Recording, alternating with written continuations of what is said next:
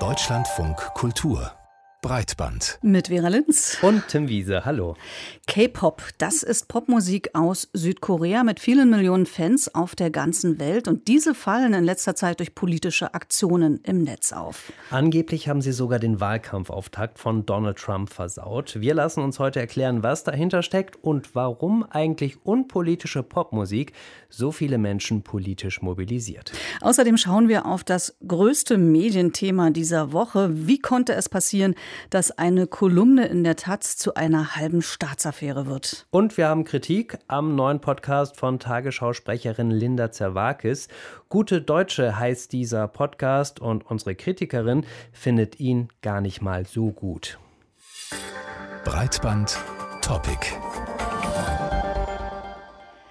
Der amerikanische Präsident Donald Trump nutzt ja gern Superlative. Alles, was er macht, ist am schönsten, am größten noch nie dagewesen. Wenn er über seine Wahlkampfveranstaltung heute vor einer Woche spricht, könnte er mit Fug und Recht behaupten, so wenig Zuschauerinnen und Zuschauer hatte er noch nie.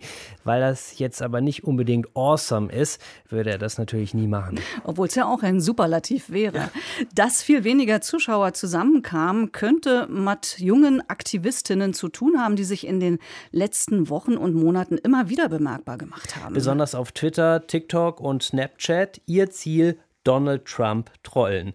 Hagen Schüren, der hat sich das mal genauer angeschaut. Bis zu einer Million Menschen. So viele Besucher hatte Donald Trump zu seiner Wahlkampfveranstaltung in Tulsa im US-Bundesstaat Oklahoma erwartet. So viele, dass vor der Arena sogar noch Außentribünen aufgebaut werden mussten. Doch am Ende kamen gerade einmal 6200 Menschen, um den Präsidenten zu sehen. Dass es so wenige waren, dafür hatten auch K-Pop-Fans gesorgt. Anhängerinnen und Anhänger koreanischer Boy- und Girl-Groups. Die hatten sich auf sozialen Netzwerken wie TikTok organisiert, um sich online für Trumps Event zu registrieren. Nur um dann nicht hinzugehen. Oh no, I signed up for a Trump rally and I can't go. I'm sick. Eine Anspielung auf den Filmklassiker Mean Girls. Mehrere hunderttausend Videos mit vielen Millionen Views verbreiteten sich dann viral auf TikTok. Die Kommentare unter einem dieser Posts lassen darauf schließen, dass eine einzige Person bis zu 17.000 Ticketreservierungen ausgelöst haben könnte. Die Trump-Kampagne dementiert natürlich, dass sie K-Pop-Fans aufgesessen ist. In einem wütenden Statement hat Kampagnenmanager Brad Pascal geschrieben: Linke und Online-Trolle, die sich gerade feiern, weil sie glauben, die Teilnehmerzahl irgendwie beeinflusst zu haben, haben keine Ahnung, wie unsere Rallyes funktionieren. Zur Anmeldung muss man auch immer eine Telefonnummer angeben und wir sortieren konstant falsche Nummern aus. Das haben wir auch in Tulsa mit Zehntausenden gemacht. Die Lücke in dieser Argumentation ist aber sehr offensichtlich. Was ist mit denen, die einfach ihre echte Telefonnummer zur Anmeldung benutzt haben und die Reservierung deshalb bestätigen konnten? Genau das legen die meisten Aufrufe auf TikTok nämlich nahe. Guys, Donald Trump is having a rally next week and it's free. All you have to do is give your phone number and you can get two tickets. So I got two tickets, but I totally forgot that I have to pick every individual piece of lint off of my room floor and then sort them by size so I can't make it for Friday. Oh well, I already got the tickets. And I accidentally just verified it too, so that means there's gonna be at least two empty spots. Guys, that's awful. Der Kommunikations- und PR-Stratege Steve Schmidt, der bis zur Wahl von Donald Trump lange aktiv an republikanischen Wahlkämpfen mitgearbeitet hat, hat das Ganze auf Twitter dann so eingeordnet. Das ist, was heute Abend passiert ist, und ich meine das tot ernst. Amerikas Teenager haben Donald Trump einen brutalen Schlag verpasst. Übers ganze Land verteilt haben sie Tickets für das Event reserviert und die Trottel, die für die Kampagne arbeiten, haben auch noch mit der eine Million Tickets angegeben.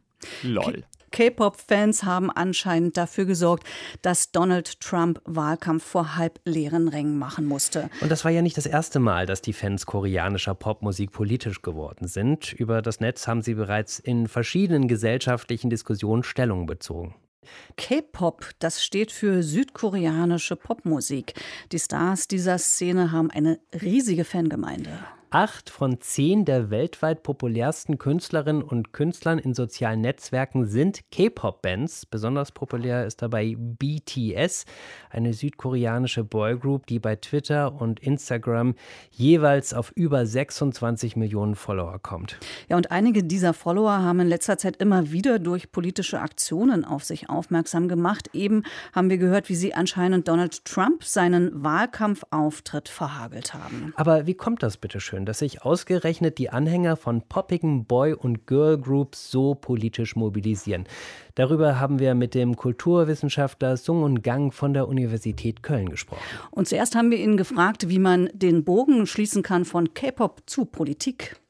Die K-Pop-Stars ähm, halten sich gewissermaßen natürlich fern von der aktuellen Tagespolitik, aber sie spenden zum Beispiel auch gerne Gelder und die Fans versuchen das auch mitzumachen. Also wie wir auch jetzt während der Black Lives Matter-Bewegung gesehen haben. Also BTS hat ja eine Million Dollar gespendet und dann haben die Fans auch genau dieselbe Summe dann innerhalb kürzesten Zeit gesammelt.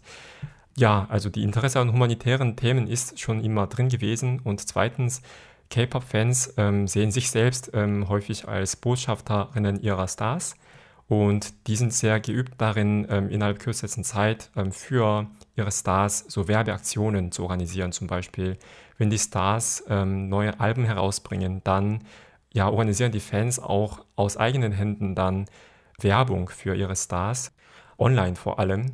Die zum Beispiel geben wiederholt und sehr intensiv bestimmte Suchwörter in Suchmaschinen und auch auf Twitter ein, damit dieses Hashtag oder bestimmte Wörter, die relevant sind zu ihrem Stars, dann trenden. Also diese Kombination aus beiden, also Interessen und diese ähm, organisierten Skills, ist dieses Mal ähm, in Black Lives Matter und dann auch ähm, ja, Trumps Wahlkampagne ähm, verwendet worden.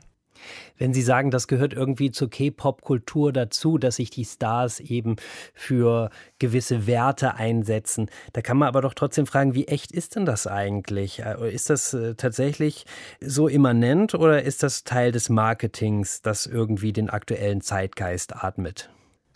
Vorneweg muss man sagen, dass die K-Pop-Stars, wie gesagt, ähm, sich nicht so politisch aktiv engagieren.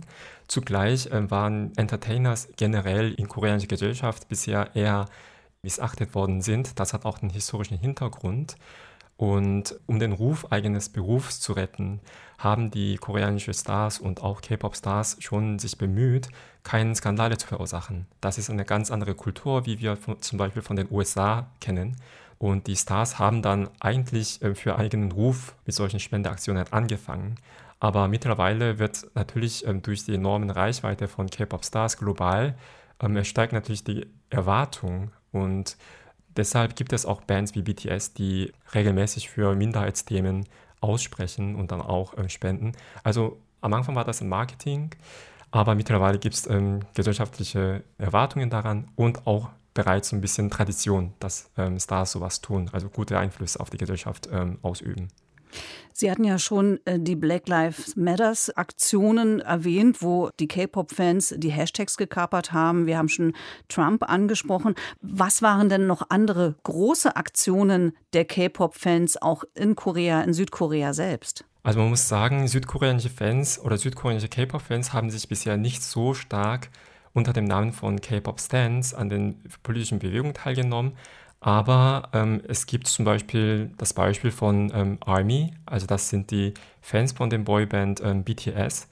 Ein Gruppenmitglied von BTS kommt aus nämlich Gwangju und dort fand ähm, ja ein Massaker an einheimischen Menschen 1980 durch Militärdiktatur statt. Und ähm, das hat dieser Mitglied, Bandmitglied in seinem ähm, Lied thematisiert. Und das hat dazu geführt, dass die jüngere Generation ähm, auf diese Massaker aufmerksam geworden sind und dann auch ja, sich selbst quasi mit der Geschichte informiert haben. Und es gab sogar ausländische K-Pop-Fans, die extra nach Gwangju geflogen sind und dortige ja, historische Orte besucht haben und das Thema dann auch im Netz dann weiter äh, bekannt gemacht haben. Wenn man sich jetzt nochmal die jüngsten Aktionen gegen US-Präsident Trump anschaut, warum gerade Donald Trump? Warum wird der da zur Zielscheibe? Sind das äh, K-Pop-Fans aus den USA oder mischen da auch die K-Pop-Fans aus Korea mit? Man hat da keinen ähm, ganz klaren Überblick, wer gerade in den Aktionen ähm, teilgenommen hat, weil man lediglich ähm, Twitter-Accounts sieht. Was man sagen kann, ist, das sind auf jeden Fall englischsprachige K-Pop-Fans und das sind nicht wenige. Es gab 2018 so einen Bericht aus Korea über zwei größten K-Pop-Fanseite ähm, aus englischsprachigen Räumen. Und die eine Seite ist Sumpi, die andere ist All the K-Pop. Und beide Seiten hatten zusammen insgesamt pro Monat mehr als knapp ähm, 60 Millionen User, Userinnen. Und warum Donald Trump? Ähm, meine Vermutung ist, dass K-Pop ähm, sehr viele Identifikationsangebote machen. Also vor allem so gegenüber queeren Jugendlichen zum Beispiel, aber auch marginalisierten Jugendlichen in den USA, wo ähm, mehrheitlich ähm, weiße ähm, Population eigentlich die Kultur formt. Und ähm, in Musikvideos, aber auch durch ähm, Make-up und auch Stils ähm, signalisiert K-Pop-Stars bewusst oder unbewusst bestimmte Art von Queerness. Und das wird ähm, von den K-Pop-Fans außerhalb Koreas auch sehr positiv gesehen. Und die queere Jugendlichen und auch schwarzen Jugendlichen ähm, fühlen sich da gesehen und auch gehört. Wenn wir jetzt aber nochmal dieses Trump-Beispiel nehmen, geht es mhm. dabei um tatsächliche äh, politische Veränderungen oder geht es vor allem darum, sich einfach zu positionieren? Ich glaube, ähm, die Motivation dahinter ist Person zu Person natürlich unterschiedlich. Also manche meinen das ähm, als eine ernsthafte Aktion, während die anderen das nur aus Spaß machen. Ähm, wichtig dabei ist aber für mich als Beobachter, dass die K-Pop-Stans im Ausland gerade die kulturelle Techniken, die bisher für ihre Stars eingesetzt haben, für politische Zwecke entdeckt haben. Und das ist eine spannende Entwicklung und wie das dann ähm, weitergeht, ähm, sollten wir vielleicht mal beobachten weiter. Sie haben jetzt ja gerade beschrieben, warum das dann politisch auch anschlussfähig ist, weil es da eben um gewisse Werte geht. Wenn wir jetzt aber nochmal auf die K-Pop-Industrie blicken, steht mhm. die ja nicht unbedingt für höhere moralische Werte. Künstlerinnen und Künstler werden teilweise massiv in ihren Rechten beschnitten, dürfen zum Beispiel keine Partner haben oder dürfen nicht offiziell sich eben politisch dann einmischen in die Tagespolitik. Das steht doch in einem gewissen Widerspruch. Was ich beobachte, ist, dass die Fans aber auch verstärkt ähm, ihre politischen Anforderungen an K-Pop-Stars stellen zum Beispiel gerade in der Black Lives Matter Bewegung. Äh, da melden sich die schwarzen K-Pop-Fans so Worte und dann sagt, dass die Musikindustrie in Korea eigentlich enorm an ähm, schwarzen Kultur profitiert hat. Deshalb, ähm, dass die Industrie als solche auch mehr Solidarität zeigen sollte.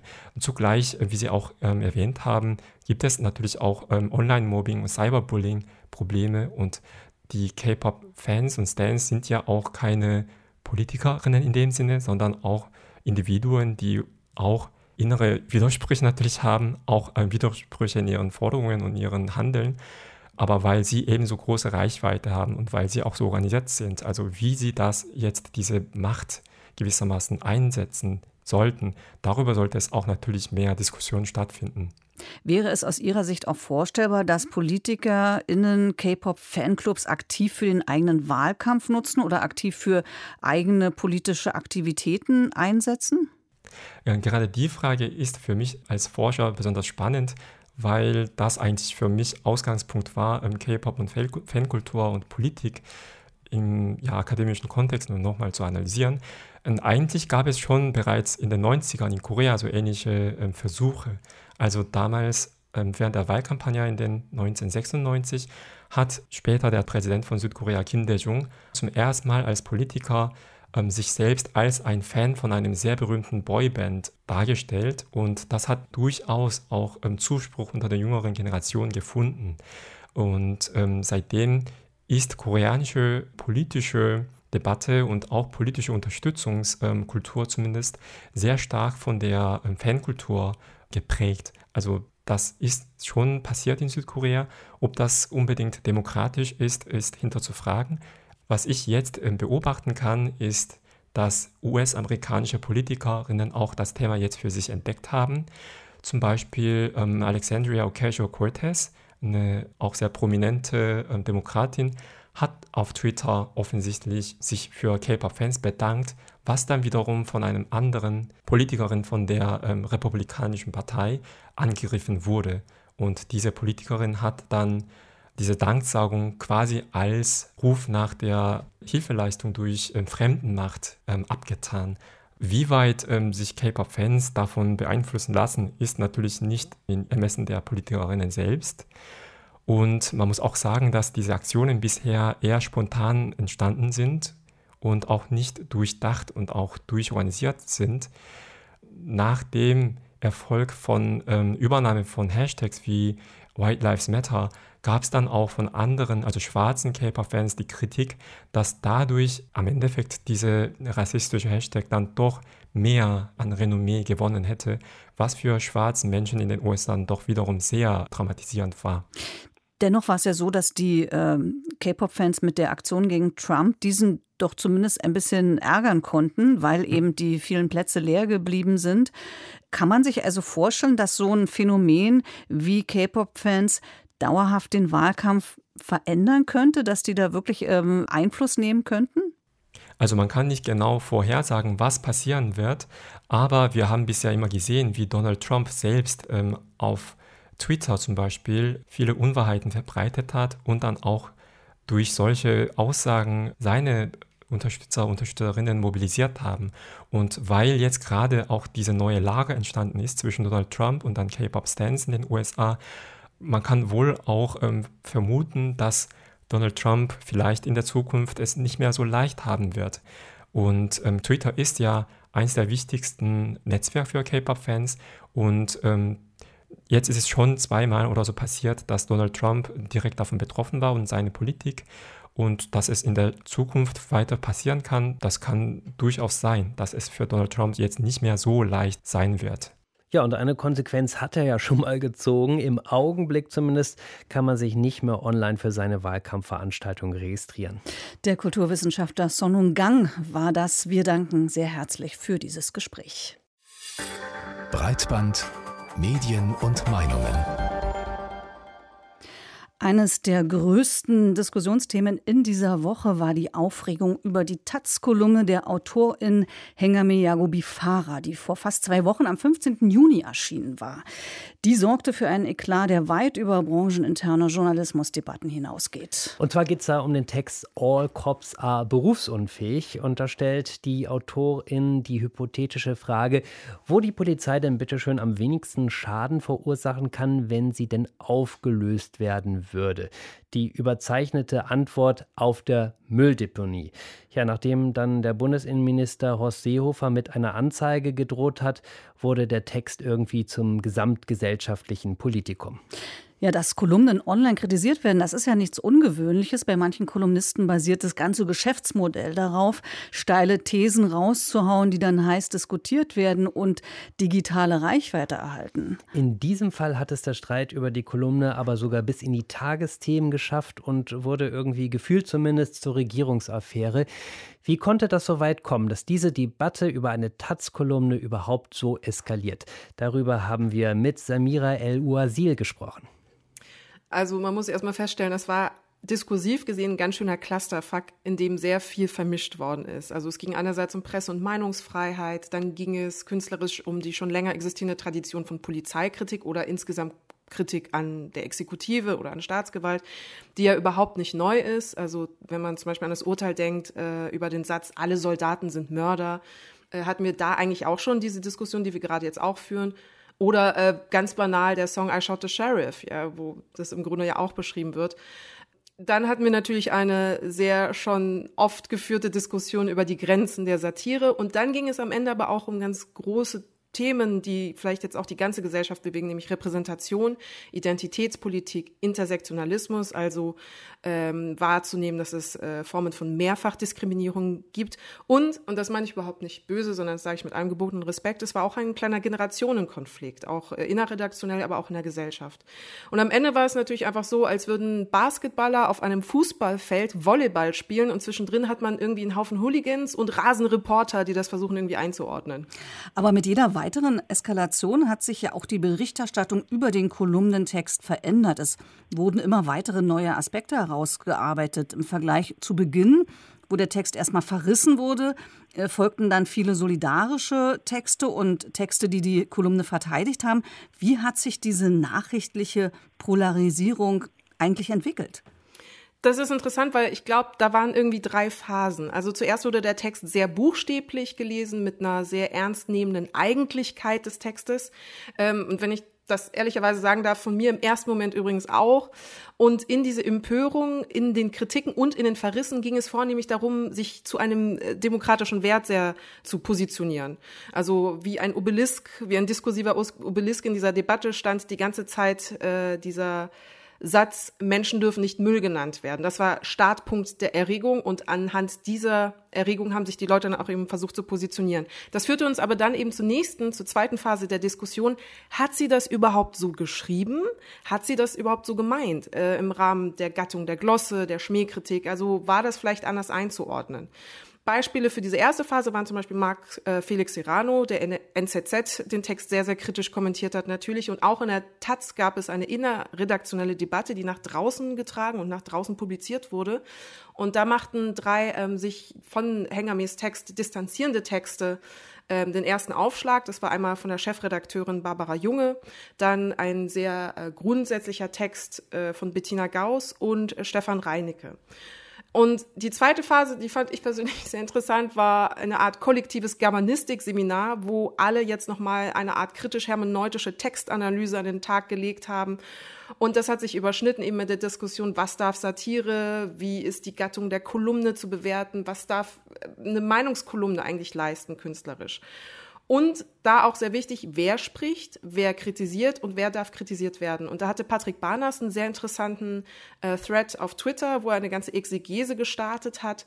David Hugendick und Jo Schneider hatten in der Zeit eine großartige Aufschlüsselung was eben der Umgang mit Satire und Machtverhältnissen umgeht. Ulf Poschardt hat in der Welt auch darauf geantwortet. Und Sprachwissenschaftler Anatol Stefanovic äh, hat ähm, auch Defizite im allgemeinen Textverständnis konstatiert, also festgestellt, dass auch ein großes Missverständnis da ist in Bezug auf diesen Text. Interessant war auch der Debattenbeitrag von Dennis Yücel in der Welt, der einerseits diesen Müllsatz versucht hat, nochmal zu rekontextualisieren aus seiner Perspektive und andererseits dann eben auf die identitätspolitischen Argumentationen bei der Einordnung des Textes eingegangen ist. Und das führt uns zur dritten Phase, und dann habe ich es auch geschafft, das ist vielleicht die grundsätzlichste oder auch gesellschaftlich relevanteste Diskussion für uns alle, weil sie von diesen brancheninternen mikrosoziologischen äh, Konflikten das Ganze aufgezogen hat zu einem gesamtgesellschaftlichen Makrodiskurs. Weil wir in diesem Diskursclash feststellen konnten, es geht eigentlich um Konfliktlinien, was Deutungshoheit angeht, was Redeprivilegien Privileg angeht, Kritikprivileg und Satireprivileg.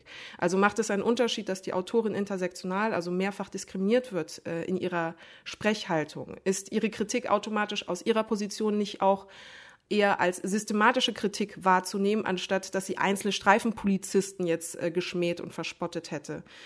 Ähm, Saskia Hödel hatte einen mit Jagobi Farah sehr solidarischen Text geschrieben, der darauf auf diese Aspekte eingeht, auch eben der diskursiven Machtverhältnisse. Melly Kiak hat das ebenfalls sehr schön in der Zeit ausgearbeitet, äh, wenn sie nach dem Recht der Mehrstimmigkeiten in den Medien fragt. Und Christian Jakob hat eine Art Crashkurs in Intersektionalismus geleistet in seinem Essay in der Taz. Und Margarete Schukowski hat das auch in ihrer Kolumne nochmal sehr lesenswert aufgefächert.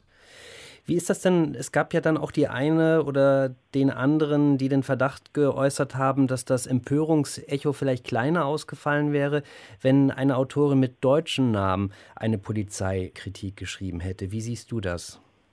Ich glaube, das ist sehr ambig. Wenn man das mit Ja oder Nein beantworten müsste, ob das der Fall ist, dann müsste ich sagen, die Antwort ist gleichzeitig Ja und Nein. Also Nein deshalb, weil wir oft beobachten konnten, dass wenn eine Verletzung der Sitten erfolgt oder eben eines gesellschaftlichen Konsenses, auf den man sich geeinigt hatte, und diese als zu kränkend und zu schmerzhaft empfunden wird, um noch satirisch gelesen zu werden oder um noch wohlwollend gelesen zu werden, ähm, die Empörung komplett unabhängig von dem Privilegienstatus des Kommentierenden erfolgt. Also das konnte man bei Martin Sonneborn, ganz viele Ausfälle der Titanic äh, sehen, bei Jan Böhmermann oder Leo Fischer, das sind ja drei äh, heterosexuelle weiße Männer. Äh, nichtsdestotrotz gab es dann ähm, juristische Androhungen und ein Aufjaulen der Gesellschaft, weil sie vielleicht auch in die richtigen Wunden hineingebohrt haben. Die Empörung fiel also vielleicht bei einer Autorin mit deutschem Namen nicht zwangsläufig kleiner aus, aber weniger giftig, würde ich sagen, weniger persönlich und auch weniger ad hominem. Moritz Hürtgen bekommt wahrscheinlich nach einer satirischen Verspottung eines gesellschaftlichen Missstandes in Deutschland nicht so oft den Satz zu hören, wenn es dir nicht gefällt, geh dahin, wo du herkommst. also da ist schon ein Unterschied. Samira El-Wasil mit den Medien und Meinungen. Vielen Dank dafür. Die Links dazu finden Sie auf breitband.deutschlandfunkkultur.de. Breitband. Podcast-Kritik. Thank you. Spotify hat wieder einmal einen neuen Podcast gestartet und es ist wieder ein Gesprächspodcast. Tada. Genau, allerdings, äh, Tim macht die Beschreibung zu Gute Deutsche, so der Titel, durchaus erstmal neugierig, denn Tagesschau-Moderatorin Linda Zawakis spricht darin mit prominenten Persönlichkeiten darüber, wie es ist, deutsch zu sein, sich nicht deutsch zu fühlen und nie so ganz dazu zu gehören. Also es sind Prominente mit dem sogenannten Migrationshintergrund, die die reden eben, eben über ihre Erfahrung, mit zwei Kulturen aufgewachsen zu sein. Mit dem Start dieses Podcasts, da wurde dann auch eine Debatte in sozialen Netzwerken laut, weil einige haben gesagt, Moment mal, also das Format, das erinnert mich aber sehr an den Podcast Halbe Kartoffel und den gibt es schon seit 2016 und da sprechen eben Menschen von ihren Erfahrungen mit diesem Thema. Ob gute Deutsche dennoch hörenswert ist, das sagt uns jetzt Karina Frohn. Linda Zerwakis hat Fragen. Oder müsste es nicht viel eher heißen, sie hat einen Fragenkatalog? Bist du religiös aufgewachsen? Was bedeutet Heimat für dich? Was für Grausamkeiten insofern äh, hast du denn erlebt? Konntest du immer schon akzentfrei sprechen? Was bist du denn? Bist du äh, Deutsche? Bist du Syrerin? Ihren Gästen mit Migrationshintergrund wie Zeit-Chefredakteur Giovanni De Lorenzo oder Moderatorin Salwa Humsi trägt Linda Zawakis in diesem gewohnten Tagesschausprechermodus diese Fragen vor. Gesprächig wird es in den gut einstündigen Podcast-Folgen von Gute Deutsche deshalb nur an wenigen Stellen. Das passt so gar nicht zur ursprünglichen Mission. Meine Eltern stammen aus Griechenland. Ich komme aus Hamburg. Bin also ein bisschen beides. Griechische Hamburgerin oder andersrum. Im Bürokratendeutsch Mensch mit Migrationshintergrund. Toll, ne? Aber eigentlich geht es dabei ja mehr um ein Gefühl als um eine Definition. In diesem Podcast möchte ich Menschen treffen, denen das genauso geht. Ein löbliches Ziel. Wäre da nur nicht dieses Klischeegedudel im Hintergrund, das die Hörer am Anfang jeder Folge erwartet. Und damit kommen wir schon zu einem der Kernprobleme des Podcasts. Ungelenk sollen Klischee-Elemente helfen, Klischees aufzubrechen. Wie zum Beispiel mit einem Instagram-Check, den Linda Zerwakis nicht einmal selbst macht, sondern den Instagram-Check auch noch abgibt an, wie sie ihn nennt, den Griechen ihres kulinarischen Vertrauens. Michalis. Nochmal Pulp Fiction-Effekt, so durch diese Haarschnitt und ganz viele Farben. Äh, sehr schwer einzuschätzen, woher sie kommt. Ja, so Serien, weiß ich nicht. Persien, Iran, nicht. Dann kommt auch noch ein literarischer Text über das Land, in dem die Gäste und oder ihre Eltern geboren sind. Salwa Humsi hat zum Beispiel syrische Wurzeln. Neben diesen zwei Sachen kommt obendrauf dann auch noch eine Umfrage. Boah. Wir hören mal, was so die Leute draußen auf der Straße über Syrien denken. Flüchtlingskrise, äh, dass ganz viele Syrer äh, aufgrund der Kriegssituation äh, flüchten und natürlich auch nicht die richtigen Mittel haben, um das auch sicher und gut zu machen und äh, sie suchen natürlich einen Zufluchtsort. Flüchtlingskrise, soziale Arbeit im Sinne von Ehrenamtlichkeit, Auffanglager, Flüchtlingsboote, Krieg. Ja. Das alles verstärkt erst einmal Bilder im Kopf, die sowieso schon viele haben. Schadet also mehr, als dass es nützt. Da hilft es auch nicht, dass die Moderatorin Salwa Humsi in der ersten Folge ganz zauberhaft erzählt, wie ihr Vater immer über Syrien spricht. Ich denke natürlich sofort an meinen Vater, ähm, irgendwie auch an mich und mein Aufwachsen, ähm, an meine Geschichte und an ein Land, von dem mir mein Papa als Kind immer erzählt hat, dass es das Wunderschönste auf der ganzen Welt ist, vor allem die Stadt Aleppo. Doch es bleibt leider nicht dabei. Anstatt an diese Eindrücke anzuknüpfen oder den Gästen mehr Raum zum Erzählen zu lassen, erklärt Linda Zerwakis lieber selbst lehrbuchhaft politische Hintergründe. Das durchbricht die Gesprächsatmosphäre. Zum Beispiel, wenn sie über die Mutter des Rappers Megalo spricht. Deine Mutter Die ist äh, Ende der 60er Jahre, wenn ich das äh, richtig gelesen habe, ist die aus äh, Nigeria geflohen. Sie ist Akademikerin und das war damals der Bürgerkrieg. Wenn ich das, äh, also es hat, glaube ich, mit dem Erdöl zu tun. Ne? Irgendwie schade, dass Megalo nicht einfach selbst die Geschichte seiner Mutter voll und ganz erzählen darf. Denn mit den Gästinnen Salwa Humsi, dem Zeit-Chefredakteur Giovanni De Lorenzo und eben dem Rapper Megalo bietet der Podcast jetzt schon eine spannende Gästeliste. Allerdings nervt es gewaltig, dass hier nur prominente Medienprofis zu Wort kommen. Denn die alle haben sicherlich viele kluge Gedanken, aber eben auch schon andere Möglichkeiten, diese mit der Welt zu teilen. Als Journalistinnen, Musikerinnen, Moderatorinnen wie Salwa Humsi. Ich mache ja auch viel Musikjournalismus, also politischen sowie Musikjournalismus. Ähm, und treffe viele deutsche Rapper und spreche auch mit denen gerade darüber, über soziale Ungleichheit, über Migration. Aber darin ist der Streamingdienst Spotify nun einmal ganz groß. Immer neue Promi-Formate auf den Podcastmarkt zu werfen, anstatt ihre Reichweite dafür zu nutzen, Menschen eine Stimme zu geben, die eben in den Medien und der Öffentlichkeit viel zu wenig gehört werden so wie es die Podcasts Halbe Kartoffel, Rise and Shine und Kanakische Welle tun, um nur mal ein paar zu nennen. All diese haben den Grundstein für gute Deutsche gelegt. Gerecht wird dieser Podcast seinen Vorreitern, aber noch lange nicht. Also unsere Kritikerin Karina Frohn, die rät eher davon ab, sich gute Deutsche anzuhören.